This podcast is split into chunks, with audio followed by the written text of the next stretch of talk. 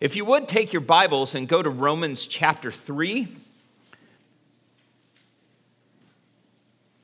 We come to the end of our year and we come to the end of Paul's argument, one that he began back in Romans chapter 1, verse 18. Read along with me, if you will, beginning in Romans chapter 3, verse 9. What then are we Jews any better off? No, not at all, for we have already charged that all, both Jews and Greeks, are under sin. As it is written, none is righteous, no, not one. No one understands, no one seeks for God. All have turned aside, together they have become worthless. No one does good, not even one. Their throat is an open grave. They use their tongues to deceive. The venom of asps is under their lips. Their mouth is full of curses and bitterness. Their feet are swift to shed blood, and their paths are ruin and misery, and the way of peace they have not known. There is no fear of God before their eyes. Now we know that whatever the law says, it speaks to those who are under the law, so that every mouth may be stopped, and the whole world may be held accountable to God. For by works of the law, no human being will be justified in his sight, since through the law comes knowledge of sin. Father, as we come to the close of another year, we remember your faithfulness. That you are always trustworthy as you are always eternal. And even as years pass us by, you do not change. And today we ask for understanding as we come to your word for nourishment, for strength, for understanding.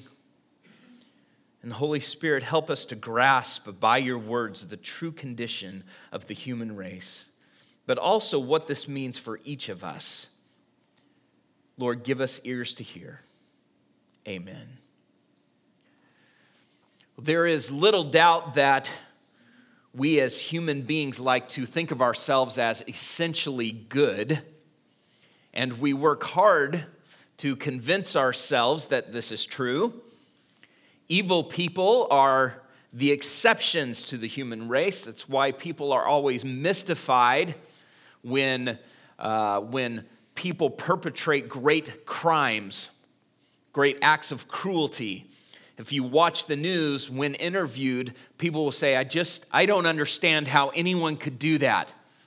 Or maybe it's a, it's a neighbor, someone who knew the person who went, who went off and shot somebody or some, committed some other tragic crime. I thought I knew that person. They're shocked that anyone could do this, this kind of thing. And so, deep down, we know that things are wrong with the human race. We know things are wrong. And we acknowledge it on a macro scale when we witness genocide, oppression, war, mass shootings, corruption, and greed. And we also know these evils in our more immediate daily lives as we encounter dishonesty and spite, racism, alcoholism, abuse, anger, betrayal. We see those daily at some level or another. And we know these things personally.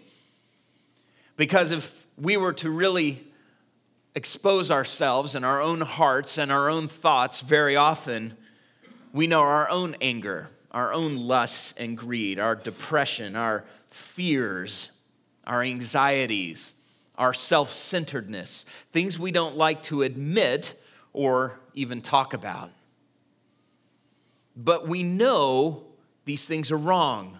We know there is something broken about ourselves and broken about others. And so, despite all of our talk of healthy self images and environmental factors and blaming our parents or our genetic makeups, we feel guilty. And what's more is we are guilty. We are guilty. Guilt is not just imagined, it is a true state. We may distract ourselves with hobbies, screens. We may drown it in alcohol. We may soothe it with pornography. We may wallow in it in self pity. We may blame others for that guilt. We may hide it on Facebook. But our actual guilt and our felt guilt remain. If the gospel is the power of God for salvation, to everyone who believes because it reveals the righteousness of God, as Paul declares in Romans chapter 1, verses 16 and 17. Then the question that must be answered is why do we need saving? Salvation from what? Romans 1:18 through chapter 3 verse 20 is the answer to that question. God's wrath is being revealed against humanity's suppression of the truth, humanity's turning from God, our rebellion, and our pursuit of evil, even if it is under the banner of good. And there are no privileged exemptions, even for the people who have the law, God's law, that special body of revelation that God gave to the nation of Israel. Even those who have that special instruction from God have no exemptions. According to chapter 3, verses 1 through 8, this, this is no grounds to question God's righteousness, his faithfulness, his keeping of his promises, his justice, his integrity. In Romans 3, verses 9 through 20, Paul issues God's final verdict regarding our guilt. And it really is not how we feel.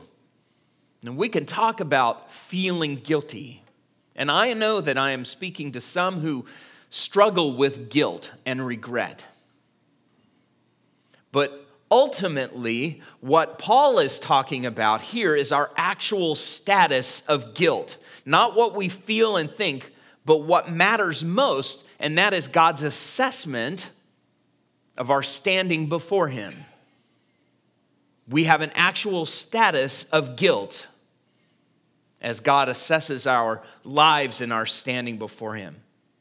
And the question is really whether we will believe Him whether or not we will agree with his verdict.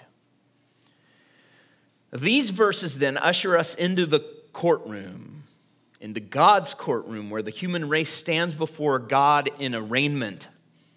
And here Paul declares the charge against us, the evidence against us, and the case against us. First, verse 9, we see the charge against us. And Paul begins here with this question what then? What then? This is a way of saying, what's the conclusion? So, what are, what are we left with? And the conclusion has to be this Are we Jews any better off? Now, remember, this was the real challenge in understanding the need for salvation. When Paul portrayed the human race as a whole, it's easy to see man's rejection of God, his suppression of the truth, his pursuit of idols, false gods, his exaltation of himself, trading in God's glory for the glory of the things that God has created. It's easy to see how humanity as a whole needs to be saved. Sure, the human race as a whole has rejected God, suppresses the truth, is under God's wrath. But what about the Jewish people? What about Abraham's descendants? They have the law, they have the special relationship with God. And doesn't this mean that they have an exemption from judgment? Answer, Paul says, no, not at all. Yes, as he has said, they, they have some privileges as guardians of God's special revelation to humanity. But this only increases the guilt for failure to keep that law. And so the charge is against all of us. Both Jews and Greeks are under sin. To be charged, verse 9, is to be accused. This is the accusation made against every member of the human race. We are all and every one of us under sin. Under sin. Let's talk about what this means for a second. To be under sin means to be under its deception, its power, to be under its dominion or its rule, and under then the condemnation that it brings. To be under sin is to be enslaved to sin's tyranny, which includes being bound to the guilt that it produces. Not just the guilt that we feel, but the guilty status that we have before God as a result of sin. This does not mean to be under sin, does not mean that we are innocent victims, but that we are guilty participants in its kingdom. Every person of every race, every ethnicity, every culture, every class, every gender, of every time is an, in absolute universal bondage to sin. Which means not only do we think sinful thoughts, not only do we harbor sinful attitudes, feed sinful desires, all which are contrary to God and His character and His commandments. Not only do we commit sinful acts, but the condition of our hearts is sinful. Even when we are doing good, that doesn't change the condition of our hearts. But to be under sin means even more than that. It means that we are chained slaves, so captive to the dominion of sin that we think we are free and even insist that we are free. And so, this is the charge we are under sin. You are chained to it, you love it. That's the charge and we are guilty. And here is the proof. Now, Paul offers this as a kind of a final presentation of evidence against us. This is the evidence against us, as though uh, a prosecuting attorney were to uh, summarize his case against the defendant. Paul offers this last litany of evidence that stands against us as it is written. And so this litany of evidence, if you will, is taken from a string of Old Testament texts that include Psalm 14, Psalm 5, Psalm 140, Psalm 10, Isaiah 59, and Psalm 36. And Paul just takes phrases and lines from each of these different passages and he just strings them together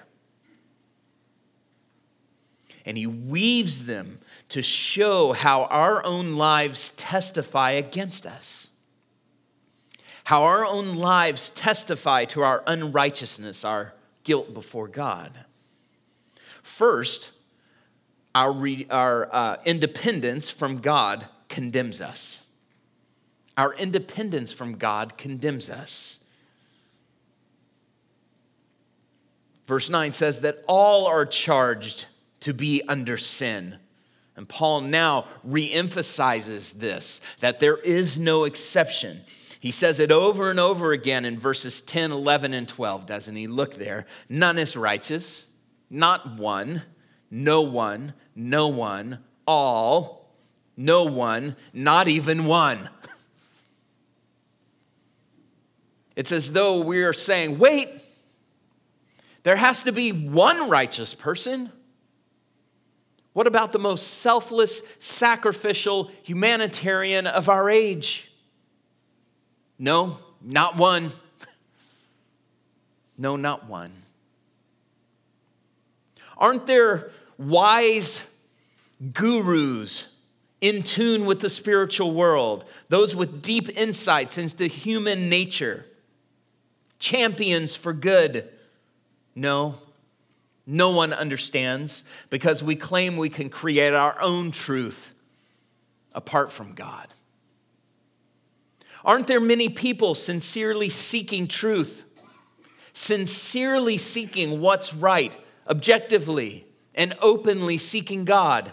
No, no one seeks God. There is no such thing as a seeker. Now, I'm okay with that term, depending on what we mean by it. If we say that people are seekers, there are such thing as seekers. If they're seeking, it is because God has already begun a work enabling them to seek. But humanity as a whole, people, human beings, are not seekers of God. No one seeks for God not without his intervention first. Because if we're really honest, we want to be gods to ourselves. We want to be our own masters. So no one seeks for God. All have turned aside. Why? Because we think we know a better way. We have suppressed the truth. We have refused the one path. Together, we have become worthless. This is the sum total of our oneness as the human race. Do you remember Genesis chapters 10 and 11? Where the nations are accounted for, and then all of the peoples of the earth come together to do what? to build one tower, one great central city in which mankind will exalt itself against God and prove that it can be one and its own master. And what does God do? He destroys it by uh, separating every people groups into their own languages, by dividing humanity. And what do we see in our own world as technology increases, as globalization takes place? Once again, there is always this talk we are one, one humanity, one race of being. Well, we are in one sense, but God says that together they have become worthless, empty, vain. That's what all of our oneness amounts to nothing. No one does good. This is the final, ultimate assessment. Remember, that the knowledge of God is found in every human heart. We know this from Romans chapter 2. But this does not mean that ultimately anybody accomplishes good. No one does good. Not even one. So, just in case you wanted to protest, God says, No, not even you. Not even you. So our independence from God condemns us. We also see that our speech condemns us. Our speech condemns us. Verse 13. To paint this picture, Paul draws on verses using four different organs of speech. You can see them here the throat, the tongue, the lips, the mouth. These are all needed to speak. And according to what God's assessment of the human race is, they are all destructive and deadly. They're all destructive and deadly. The throat, the throat is an open grave. The picture here is that the throat is an open grave that is consuming the living, it consumes life.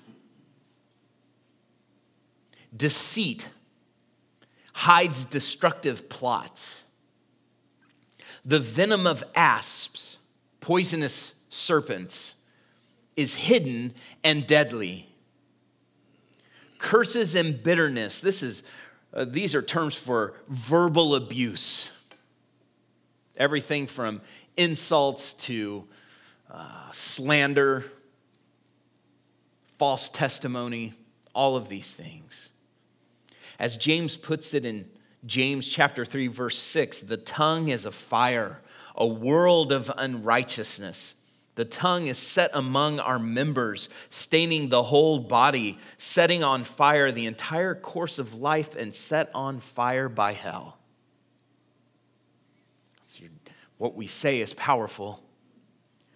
You know that not only because you and I have all said things that have wounded others, hurt people, deceived people, but because we have been hurt by them as well. We have suffered from others' words. And so we are condemned by our speech, what we say, how we communicate. All of this brings us to a guilty standing before God. We are also condemned by our violence.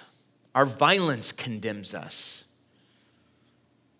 God sees and assesses the human race as one that is ready to take life that is precious to God. And remember, all the way back to creation, God created Adam and Eve. He breathed life into them, created them in his own image. And what was the first sin outside of the garden that's recorded? Murder. Cain murders his brother Abel. So, from the very beginning, the human race is swift to shed blood, ready to take life. Whether this is in mass, in war, whether this is murder, whether it is the aborting of an unborn child, whether it is the euthanizing of the old and the disabled, those who cannot contribute to our society as we determine it. These are all shedding blood, and we are swift to shed blood. And our way of life, our paths, are dominated by ruin and misery filled with conflict. This is the what he means here by the way of peace is unknown. We don't know peace.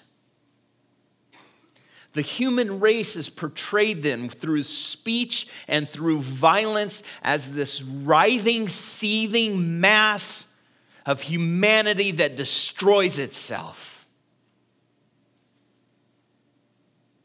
Again, we see this both in the world news and we see it at our own dinner tables.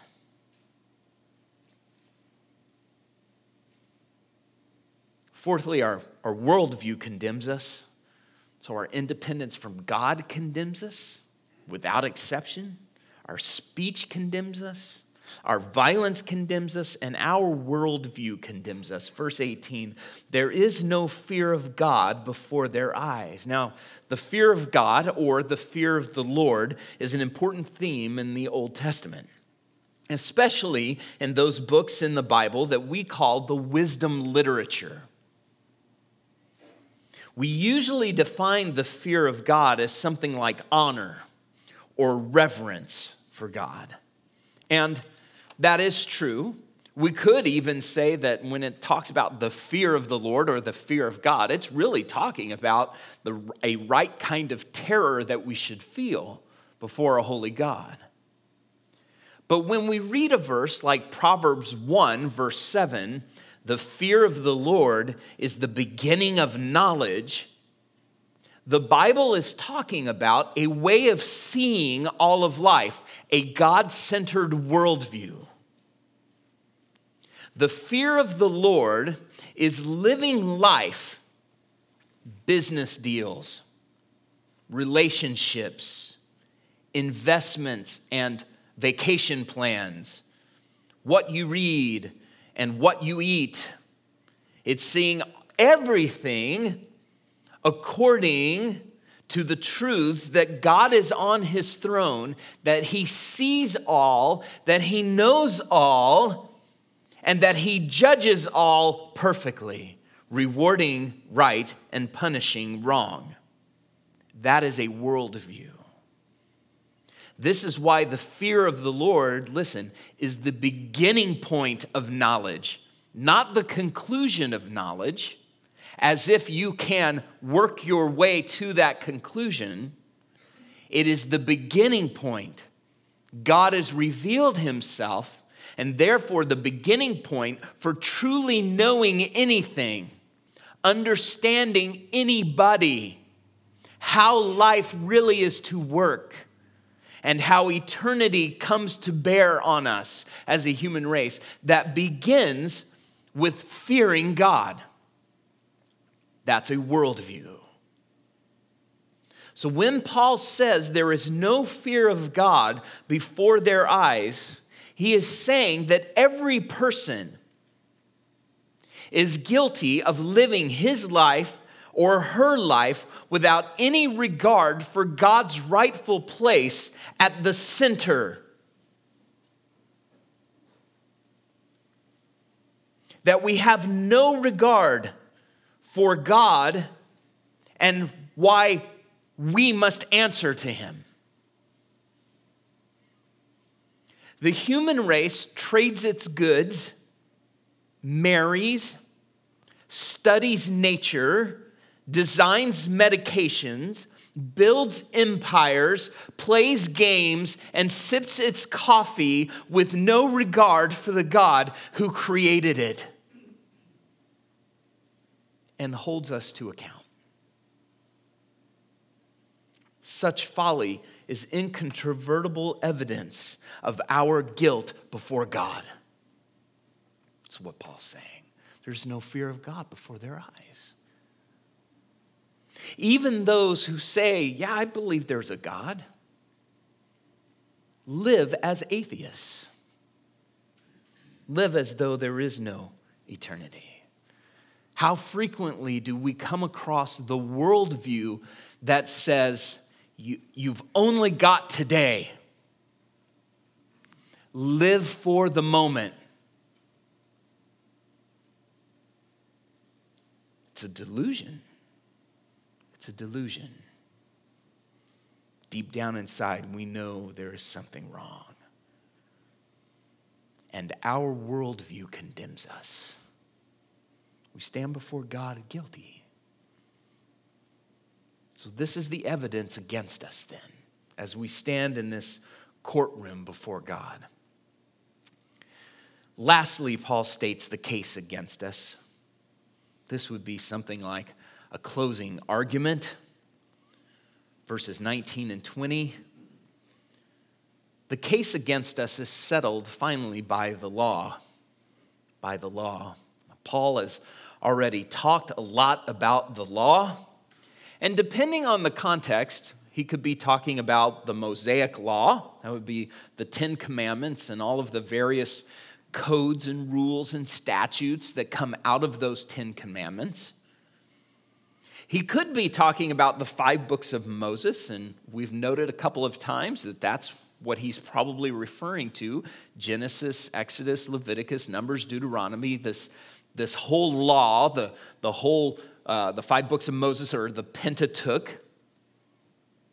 It could be that Paul at points is when he says the law, he's talking about the whole Old Testament. Sometimes the law is used to summarize everything from Genesis to Malachi. The law here is the Mosaic law. It is this Ten Commandments and all of these statutes and regulations that come out of those commandments. It's the Mosaic law representing God's standards for right and wrong, how to approach Him, how to worship Him, how to please Him. So, those who are under the law, then, verse 19, those who are under the law are whom? These are the Jews, the nation of Israel. They're the ones who have received the law. But look, the whole human race is under sin. The nation of Israel is under the law. They are those who are entrusted with the oracles of God, Paul said a few verses before this. And what the law says, it speaks to them, which means that right and wrong is very specifically spelled out for this people who have received the law, which highlights their failure to keep that law. However, and this is Paul's point, the purpose of the law is to silence everybody. The fact that God has given the law to one race of people in the world actually testifies against everyone in the world. Every mouth is stopped. The whole world is held accountable to God. We are all, every one of us, a defendant with nothing to say and with no appeal to make. That's what Paul's saying. Because the law speaks to anyone at all, the whole world has to answer to God. So, God, by giving the law, by delivering it, revealing himself specifically to one group of people, has made the entire world accountable to himself. And so the result is this. First of all, no one can say, well, we didn't get the law. We weren't given those specifics, so that's, that's God's fault. Paul's already dealt with that in verses 1 through 8. The other result is that those who have the law can't say, well, we get an exemption because we have this special law. We have this special uh, relationship formed because we were given the truth, we were given the light. No one gets to make an excuse on one side of that argument or the other. Everybody is found guilty. And each of us has to be. Each of us has to be accountable to God. There's no alternative because, verse 20, by works of the law, no human being will be justified in his sight, since through the law comes knowledge of sin. Okay, so the law holds us accountable, but it cannot justify. Now, when we talk about this auditorium, I'm going to give you a little insight into some of our pastoral conversations. We refer to this as section one, section two, section three, section four, and section five. So if you're sitting back over here, you can know you're sitting in section five. Now, we do that because sometimes we go, well, uh, who was that person or you know the, the chairs weren't set up correctly or the sound is, is really too loud in section four or whatever it is. So that helps us map this room. So i want to divide you up real quickly into these five groups and i want to say that let's say that you are all stranded in darkness and that doom is coming on this auditorium. That's pretty obvious from the condition of the projector. That doom is coming okay? And the only way of escape is if, as if I provide escape for you and you can, uh, you can fly out of this room. And I choose a group of you. I'm going to pick section two because you're right here in the middle, right down front. Pretty stoked, huh? Yep, you should be. Just like Israel, you should be stoked. And I'm going to give you instructions. And I'm going to tell you this is what it requires for you to get out of destruction. And so, out of all of this dark room, chaos, you have the light. And you alone have the light. Now, you guys in section one over here, you can see that they have the light. You can see the light beaming down. You can't see what it illuminates, but you can see they have the light. Section three, you can see it. Four and five, you can all see they have the light. There's something different about this group of people. And because they have the light, along come some blessings food and water delivered to them, supplies. And so they pull out the instructions and they go, Yes, we've got the instructions. We know how to get out of here. You guys don't. Hey, section three, you guys don't know how to get out of here. Let us teach. We can teach you, we can show you. We have the light. And as you start to look around with the instructions, you realize you have some materials, but you don't have the tools. And so you fumble your way through the instructions. You do your best to try to meet the demands of the instructions, but you can't do it. But hey, judgment is coming. And your appeal is finally what when judgment comes? But wait, you gave us the instruction manual. But have you built anything? Have you built the plane to fly you out of here? No. And you know what? The instruction manual didn't actually provide for you section two, it didn't actually give you the tools to build it. And even if it had given you the tools and you had the instructions, you don't have the actual capacity to ever build the plane to get out of here. That's what Paul's saying. This is the difference. And everybody else looks to the light. Everyone else is supposed to look. And you're supposed to invite everybody in and say, hey, we've got the instructions. This is how we get out of here. This is how we escape judgment. But everybody else looks and says, oh, section two, they've got the light. But they can't really get us out. And some of you, maybe you join section two. You do whatever you have to do to become a section twoer, a proselyte, if you will. But you're still under judgment. Because even though you've got the instructions, even though the light has beamed down on your section, you're still trapped here. The law, the instruction manual, cannot justify. The law cannot bring us into a right standing with God. The law, though it reveals God's righteousness, cannot provide the righteousness that we need. No, through the law comes what? Knowledge of sin. Knowledge of sin. Which means, in other words, that the law, by making God's righteous demands known, by revealing them, actually exposes our utter inability to meet those demands. That's what the law does. It's good and it's right. And Paul will make that point later on in Romans. The law is not bad. The, is the instruction manual bad? No but it's completely unable to help you meet the demands.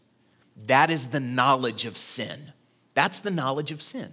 The law shines the light on our hearts, on our motives, on our condition, and gives us a knowledge of sin. There you go. Congratulations.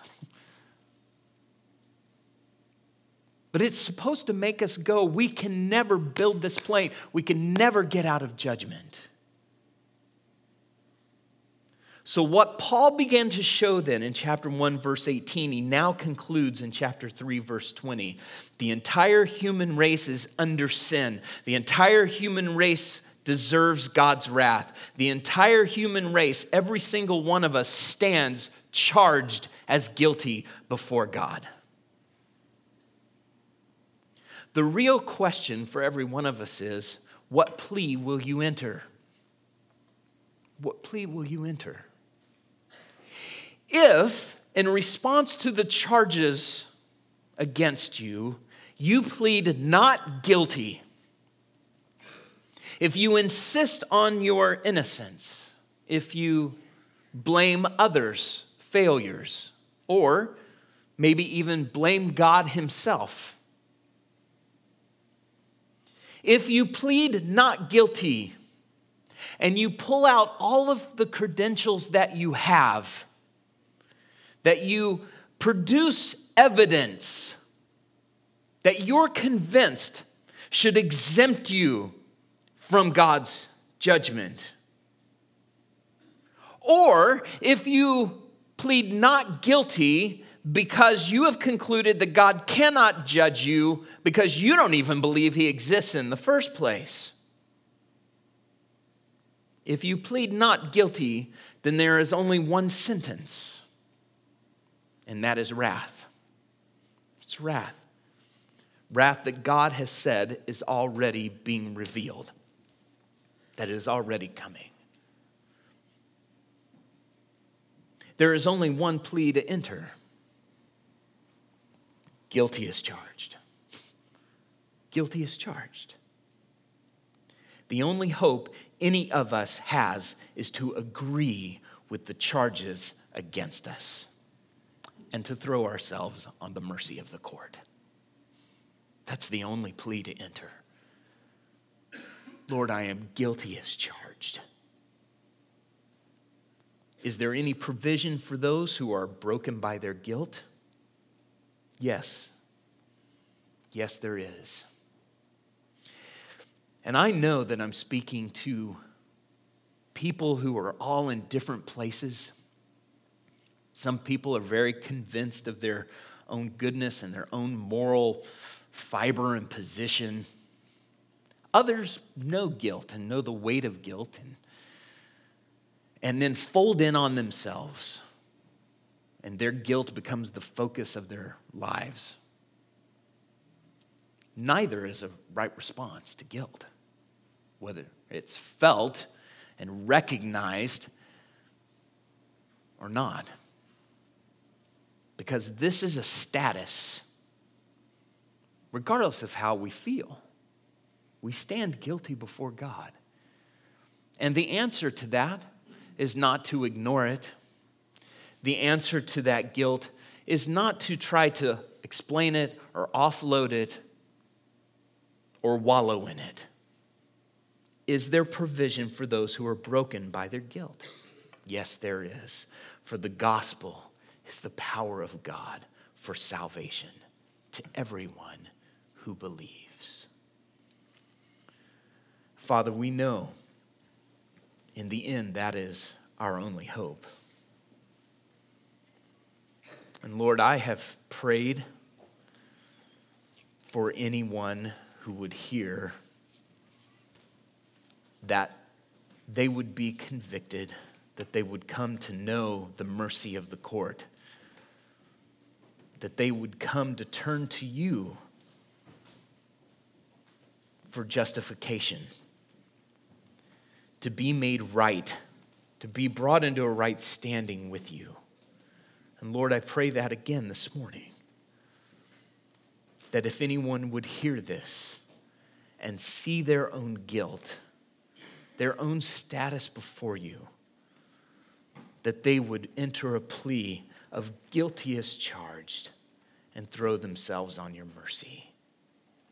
This is what the gospel is it is the revealing of our great brokenness and our great need because of our rebellion and the hope that you have provided, the forgiveness that you have provided, the justification that you have provided that is found only in believing on your Son. He has provided the righteousness that we need. Lord, I pray that as we continue to look at Romans, that you would open our hearts to understand that, that we, your children, would be strengthened and nourished by these truths. And that those who have not yet come to know you in truth, Lord, would, would come to believe you. But Lord, let us not wait. We stand on the brink of a new year. Lord, what a, what a time, what a perfect time to find new life, a new start through repentance, through confession that we are guilty, that we are in need of grace and mercy. I pray, Spirit, that you would work in the hearts of people, not because we have deserved it, but because you are patient with us. In your name we ask these things with all of our hearts. Amen.